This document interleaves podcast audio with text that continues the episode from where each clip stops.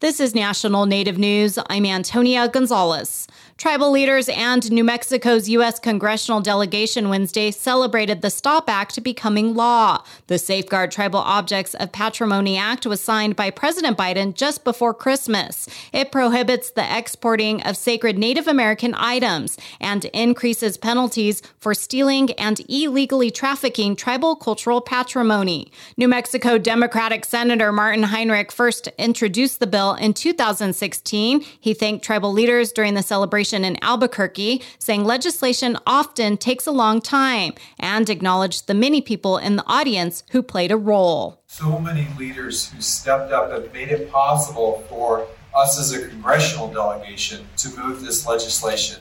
Heinrich says the new law will help prevent instances like the auction of the Pueblo of Acoma shield, which led to the creation of the STOP Act. In 2015, the Pueblo sought the return of the shield from an auction house in Paris. The sacred item had been stolen from the Pueblo decades earlier. Pueblo of Acoma Governor Randall Vicente says he's honored Acoma Pueblo played a part in the STOP Act. Today's celebration, uh, it uh, means that our cultural items of patrimony and our religious sacred items uh, are going to be protected if they should ever leave our